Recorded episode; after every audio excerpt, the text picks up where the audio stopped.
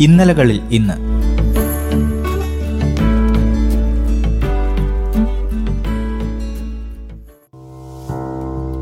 ഇന്ന് ഏപ്രിൽ മൂന്ന്. ഇന്നലകൾ ഈ ദിവസത്തെ ഇങ്ങനെ അടയാളപ്പെടുത്തുന്നു.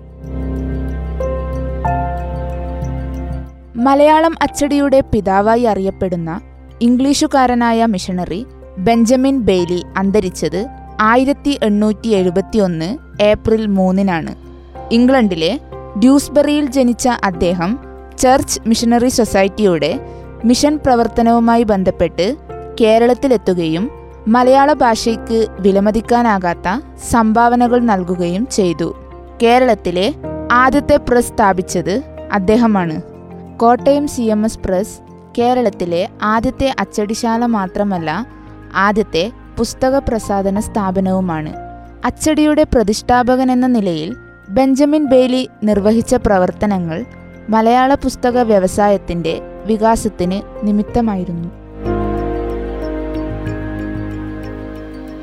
ആയിരത്തി തൊള്ളായിരത്തി ഇരുപത്തിരണ്ട് ഏപ്രിൽ മൂന്നിനാണ് ജോസഫ് സ്റ്റാലിൻ സോവിയറ്റ് കമ്മ്യൂണിസ്റ്റ് പാർട്ടിയുടെ ആദ്യ ജനറൽ സെക്രട്ടറിയായി നിയമിതനായത്. ആയിരത്തി തൊള്ളായിരത്തി ഇരുപത്തിരണ്ടിൽ റഷ്യൻ കമ്മ്യൂണിസ്റ്റ് പാർട്ടിയുടെ പതിനൊന്നാമത് സമ്മേളനത്തിൽ വെച്ച് നേതാക്കൾ പാർട്ടിയുടെ കേന്ദ്ര കമ്മിറ്റി വിപുലീകരിക്കാൻ തീരുമാനിക്കുകയും ഇതിനെ തുടർന്ന് ഒരു സെക്രട്ടേറിയറ്റ് രൂപീകരിക്കുകയും ചെയ്തു. അതിന്റെ ആദ്യ സെക്രട്ടറിയായ സ്റ്റാലിൻ ആയിരത്തി തൊള്ളായിരത്തി അമ്പത്തി ഏഴിൽ അദ്ദേഹത്തിന്റെ മരണം വരെ ആ സ്ഥാനത്ത് തുടർന്നു. ആയിരത്തി തൊള്ളായിരത്തി നാൽപ്പത്തി എട്ട് ഏപ്രിൽ മൂന്നിനാണ് മാർഷൽ ഉടമ്പടി ഒപ്പുവെച്ചത്. അമേരിക്കൻ പ്രസിഡന്റായിരുന്ന ഹാരി എസ് ട്രൂമാൻ ആയിരുന്നു പദ്ധതി ഒപ്പുവെച്ചത്. U S state secretary George C. മാർഷലാണ് പദ്ധതിക്ക് രൂപം നൽകിയത്. അതുകൊണ്ട് ഈ പദ്ധതി മാർഷൽ പ്ലാൻ എന്ന് അറിയപ്പെടുന്നു.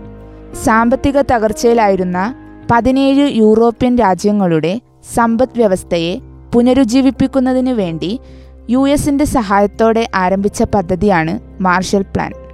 ആയിരത്തി തൊള്ളായിരത്തി നാൽപ്പത്തൊമ്പതിൽ ആരംഭിച്ച പോയിന്റ് ഫോർ പ്രോഗ്രാമിന് കീഴിലുള്ള വികസിത രാജ്യങ്ങളിലേക്കും ഈ പദ്ധതി വ്യാപിപ്പിച്ചു.